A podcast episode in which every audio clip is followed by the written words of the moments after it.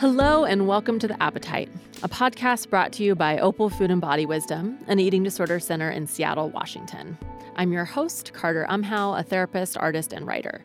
Today, I'm talking with Opal co founder and director of exercise and sport programming at Opal, Kara Bazzi, and we're going to be talking about exercise avoidance. Kara, Yes. this is sort of a different angle on how we've talked about movement before. And I've been actually really excited about this topic because I probably fall more in the category of avoidant.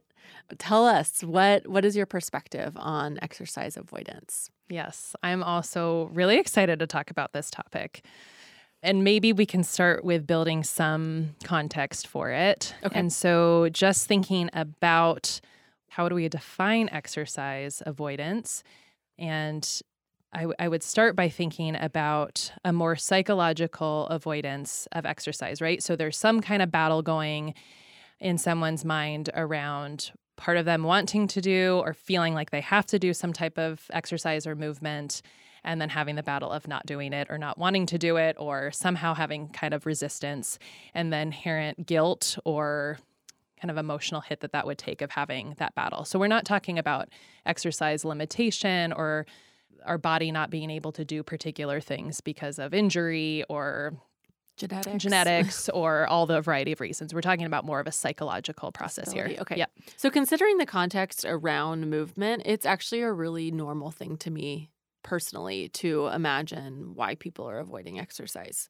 Like I, mm-hmm. there's so much pressure out there to be a regular gym attendant and athlete and you know close your rings on your apple watch like that that's the language around movement it's sort of an expectation that i know at least for me growing up in a school that required gym and sports and whatnot Mhm. that's the attitude Yeah, You have to do it. So a lot of cultural pressure, I would say, about exercise and movement as it relates to health.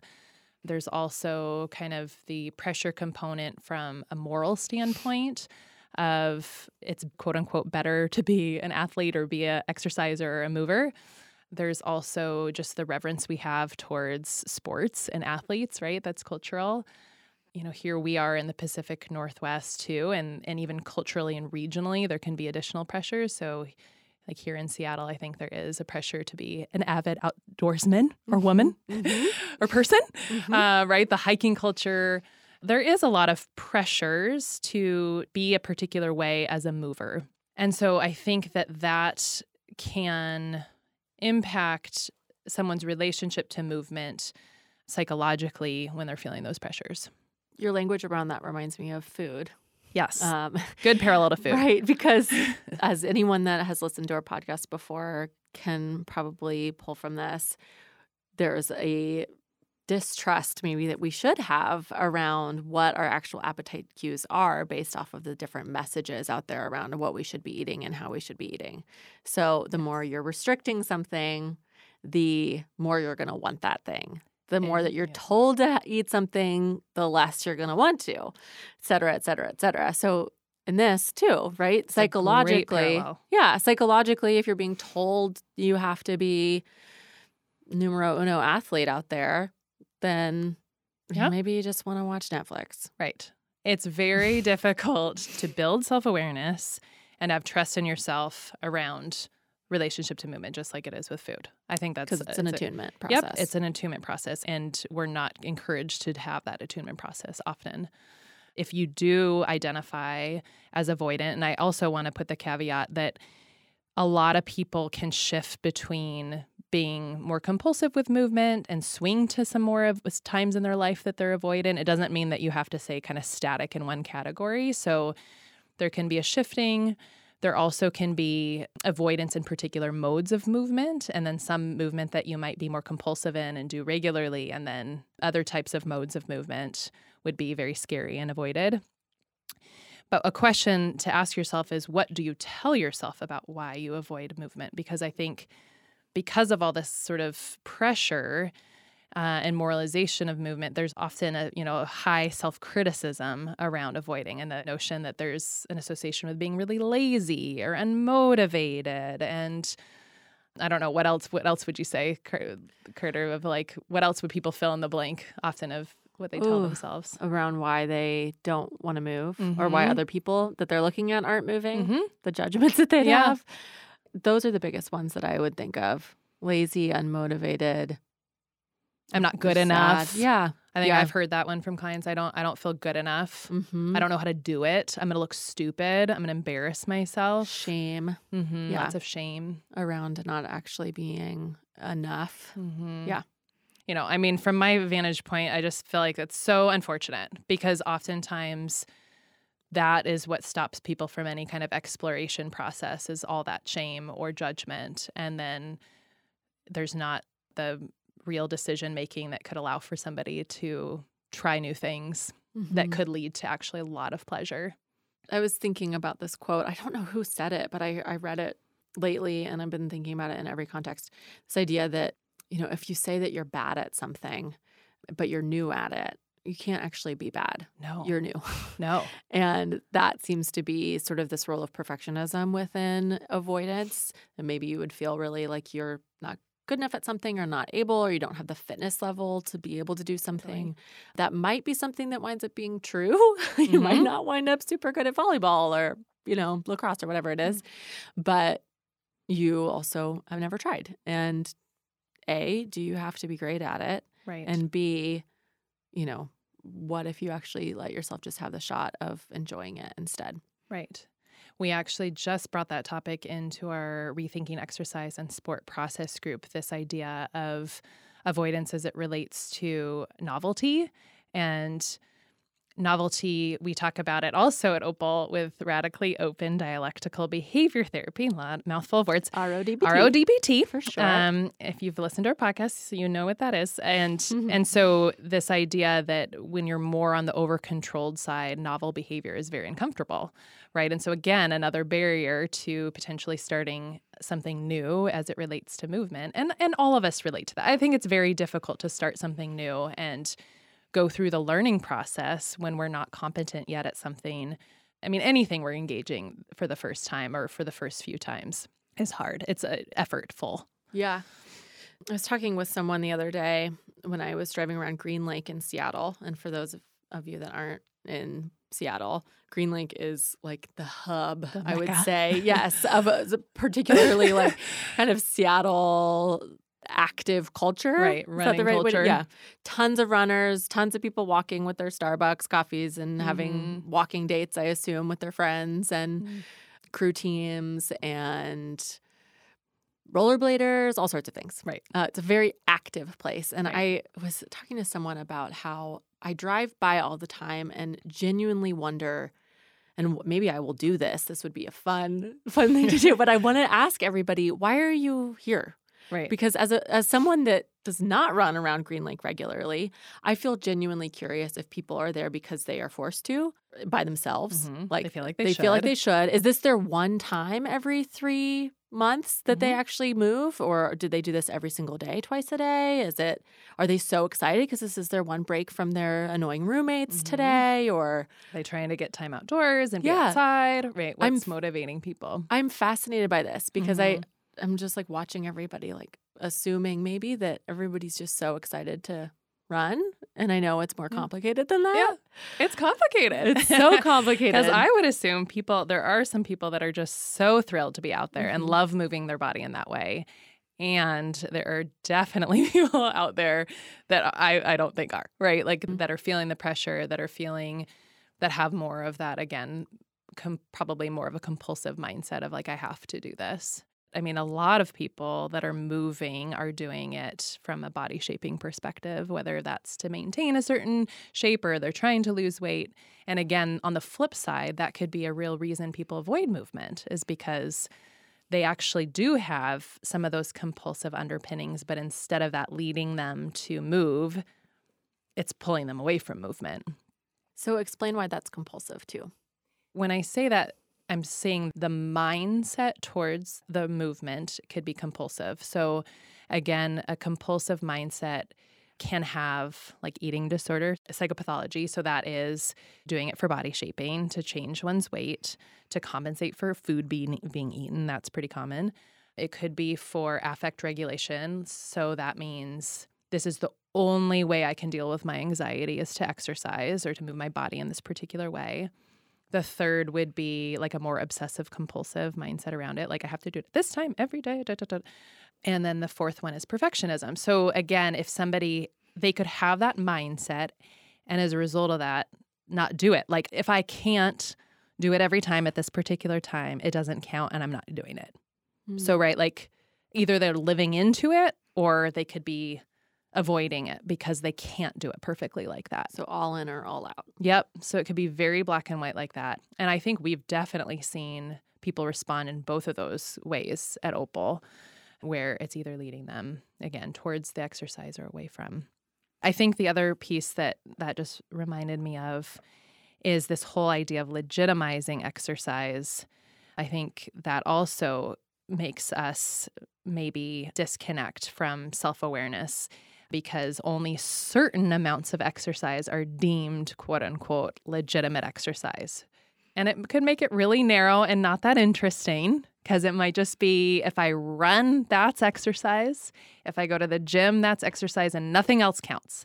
Walking doesn't count, gardening doesn't count, like all these ways that we actually move our body in the world, like people won't connect to that as moving their body. And so it again, when I think of that, ooh, it just is like such a narrow, narrow view. Yeah. So you just said gardening, and mm-hmm. I've heard you say that before. Yes.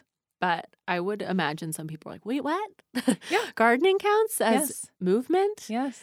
And I, that makes me want to distinguish the word movement from exercise. And we use the, the word movement quite a lot, I think, because it's more of an umbrella term for literally just moving your elbow mm-hmm. around if you right. want to. But the benefit of moving would be the same? So, great question. I think it, that's a, a good entry point to just explain kind of the context that we're coming from at Opal is that movement itself is our birthright. And so we are born to be in a body, which means moving in a body, right? And so I think that's one of the reasons why we use that word when we say movement, exercise, and sport, because I think a lot of times people use the word exercise in that kind of fashion of having something be more legitimized mm-hmm. and movement helps people i think psychologically broaden their perspective of what what moving one's body is and just poking at does it count?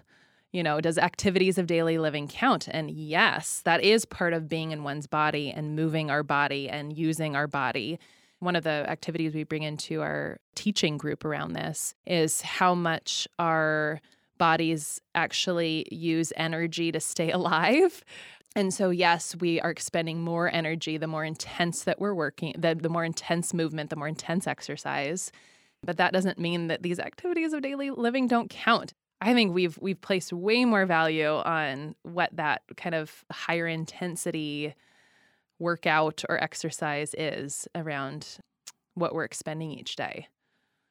Does that make sense? Yeah, it definitely does. It's way more of a legitimate thing, like you said, to think about sort of the categories of sport and exercise rather than the things that are just about being alive and being in our bodies. Right. When I use the phrase being in our bodies, that uh, maybe as a therapist particularly resonates in a different way than even thinking about movement mm-hmm. because mm-hmm. my value system around different identity things for me personally has really almost never been in the category of exercise or sport. Mm-hmm. And I've done sports and exercise forever, but I've never found the sort of attachment to anything, totally. Which is, you know, maybe complicated at certain times, but I have found attachment to painting.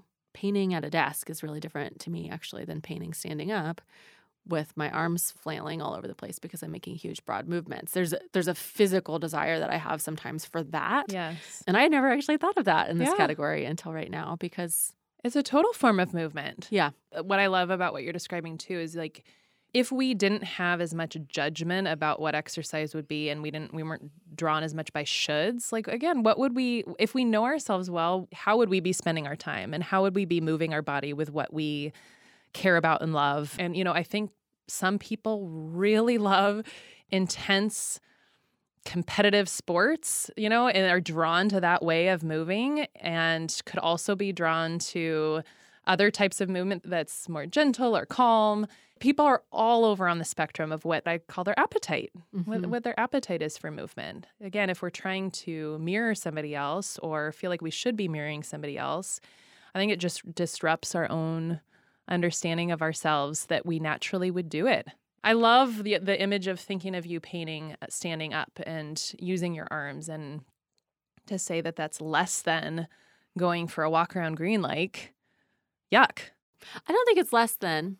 Yeah. And it's interesting. I'm, I have sort of like well, two minds you about don't it. Prob- I mean, that's I don't know if well, I would yeah. say you would judge it, but I would. Well, I would. I mean, I guess I kind of would. I wouldn't call that movement typically until this moment. I mean, it's a way that my body's moving, and I get something from that it's really different than sitting on the couch and feeling paralyzed and just wanting to watch Netflix and feeling like, oh, I don't know what to do. I don't know what to do. I don't know what to do, which is, I get there too mm. sometimes. Mm-hmm. so I, I like the idea of using the word appetite in this conversation because it reminds me of the explanation that I gave for the name of the podcast on a former episode where I described this essay by Kelsey Miller of Refinery 29, where she talked about the difference between hunger and appetite.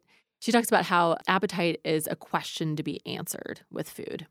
And so if we're talking about movement, there's a question to be answered with some sort of movement. Mm-hmm. And there mm-hmm. are times for sure where I'm sitting there on the couch feeling like I don't know what I need, I don't know what to do. So I ask myself, you know, what do I need right now? Right. And I'm asking that from a social perspective, a spiritual perspective, a physical perspective, emotional, et cetera, et cetera, et cetera. And sometimes the answer is, oh, I really need to paint or I really need to spend two hours cooking something elaborate because I love doing that sometimes. Or sometimes it's, I really need to sweat.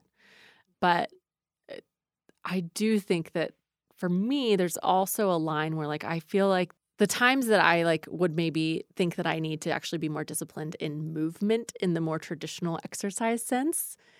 Th- those aren't I don't come to that answer very often and yet it helps my body over and over and over again when I have discipline around that. Mm.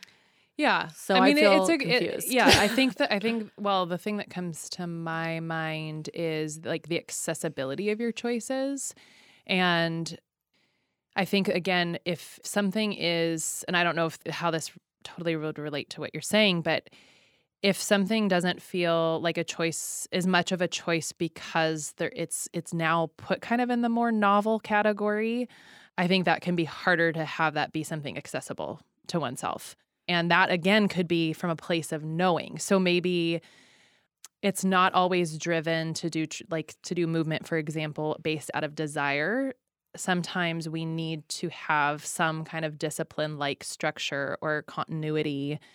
We know our I don't know like it's like another le- level of knowing ourselves of sometimes it would be the I don't feel like doing this right now and I know what's going to come later if I do this. So given all these choices, I'm still going to go out and maybe do that that run or go for that walk because I know again I know even. I know intellectually yeah. yeah. I know intellectually what will come of that from a feeling. So again, it's part of even in the decision making of having some of that knowledge if that mm-hmm. makes sense. Mm-hmm. Yeah, back to food. It's like you know, am I hungry right now? No, but am I about to get on a five hour flight with limited exactly. options? Yes. So I'm exactly. going to eat some a bigger meal right now anyway. Right.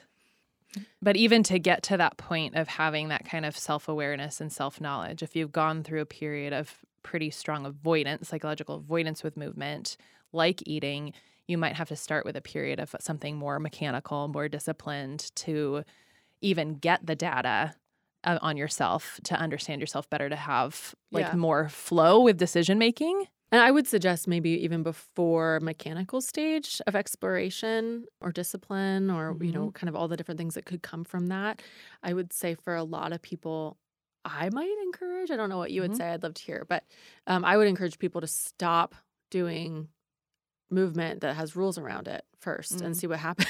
Mm-hmm. like if someone thinks that movement is only about going to the gym for an hour and a half every single morning at 6 a.m., like try to lay off for a little while and see what comes to sort of take yourself out of the addiction of it. Mm. Is that crazy? Well, it that that would also I think depends because I think depends on the level I think of compulsivity that okay. somebody has because If somebody's doing something again, yeah, on the compulsive expression, typically I've encouraged people to introduce different ways of moving or different ways of different needs getting met through movement Mm. and have some frequency with that um, in order for that to have a little bit more of a strong, like a stronger place in their relationship to to movement. And then the compulsivity usually sloughs off because the compulsivity is not fun. No. That often is just like the drill sergeant, right? Of like pushing yourself and the, a lot of the shoulds. And so the anxiety that comes with pulling it abruptly and completely can often sometimes derail someone even more. Okay. That makes sense. I, maybe my example again comes from someone that me Yeah. that is less compulsive. Yeah. But I would I would say that maybe my point was more around like if someone is feeling a lot of that avoidant pressure, Yeah. like they're responding to compulsive thoughts about the way that they should move or judgments around the fact that they aren't moving, maybe I would instead encourage those people to take the idea off the table that they have to move Yes. at all. Yes. Like that they get to decide, they always get to decide, they don't have to do it a particular way and see what happens when they can let themselves relearn a way of talking to themselves about movement Mhm. and then see where that appetite shows up. Yep. And then in for in terms of other practical points, if you do relate to having a more avoidant relationship, like Carter's suggesting maybe there would be a break for a period and then when you get back into it, I think this is where the kind of frequency ma- of just really becoming appro- approaching it with curiosity, approaching it with m- multiple data points. You if you're just going to stay in a novelty stage with something, eh, you're not going to benefit from the learning. So it would be having multiple data points, being able to try something for a little while to decide is this something that you like, that you're interested in? And I and I think to get creative with it because exploring how you might have idealized particular ways of being moving um, and looking beyond that and seeing there's so many different creative options especially now i feel like people have gotten really interesting and creative with the way that we can be moving in the in our in the world. And then I, I think another like practical encouragement would be to think about the needs that can be met through movement because that also can be another way of expanding your relationship. You know, if if you've historically done it for a more competitive desire to achieve like what are other needs? Could it be social needs that are getting met through movement? Could it be spiritual needs getting met through movement? And kind of looking through that lens of is there an intersection between the way that you are in your body and kind of the need the human needs that you carry? And that could also bring some other interesting ways of even doing it right? Like inviting a friend along or going in the morning without any earbuds and being in the quiet outside air if it's more approach from a spiritual place When you're describing that, it makes me, I think, want to clarify just one more time that there's no sort of moral imperative in moving. no That even as maybe the the topic of experimenting with it or trying new things is out on the table, that you don't have to move. no I mean, you you will probably move some. Right. your, your body will naturally move. And that can count. But it's also not a moral thing to try and figure this out and figure out what your sport is or like what Right. your, you know, what your thing is and and make sure that you do that every single day. it's helping you learn more about yourself. There's no particular outcome that you need to be trying to achieve in that. In that, I think I'd also want to add some other categories of, of exercise avoidance and why that happens or movement avoidance is just the difficulty it takes sometimes to be in your body, period. Mm, whether that's actually because of the the stigma around the size of your body or the race of your body whether it's the trauma. trauma yes exactly when you're in your body the likelihood of trauma being re-triggered is much higher than it is when you're dissociated and disconnected from your body so Mhm. plenty of people are avoiding anything that brings them into themselves in that Yes. way for really good reasons to keep Mhm. themselves safe Mm-hmm. I've mentioned before that my chronic pain is something that is always in the arena when I'm trying to think about movement. Mm-hmm. Like, I don't, that doesn't sound fun. Nope. There's yeah, the real the physical limitations. Yeah. I was actually listening to a lecture on pain this week. I was talking about how once we've experienced pain, some activities, some physical activities that could actually bring us pleasure again have, how do I put this? Like, the actual neuro pathways, the pain pathways have been so deeply treaded that when we start moving or taking steps to manage the pain or have a new experience in our body, our body's so used to saying, like, oh, don't do that, yep. don't do that, don't do that, that there's actually some benefit in figuring out where we can override those signals because there might be some new ways to experience ourselves that that pain is actually more of a psychological experience that's happening to keep us safe rather than our bodies not being able anymore. Yes. I'm glad you're naming all those categories because it also highlights the complication of this and yeah. all the things that can be challenging in pursuing movement or t- particular types of movement. You know, in in that way, I love what we offer at Opal because there's we have psychological support right there for people because of how hard that can be to face on your own. Yes. And to relearn a new way of thinking about it in right. a culture that's really deeply entrenched in a burn calories mm-hmm. mentality.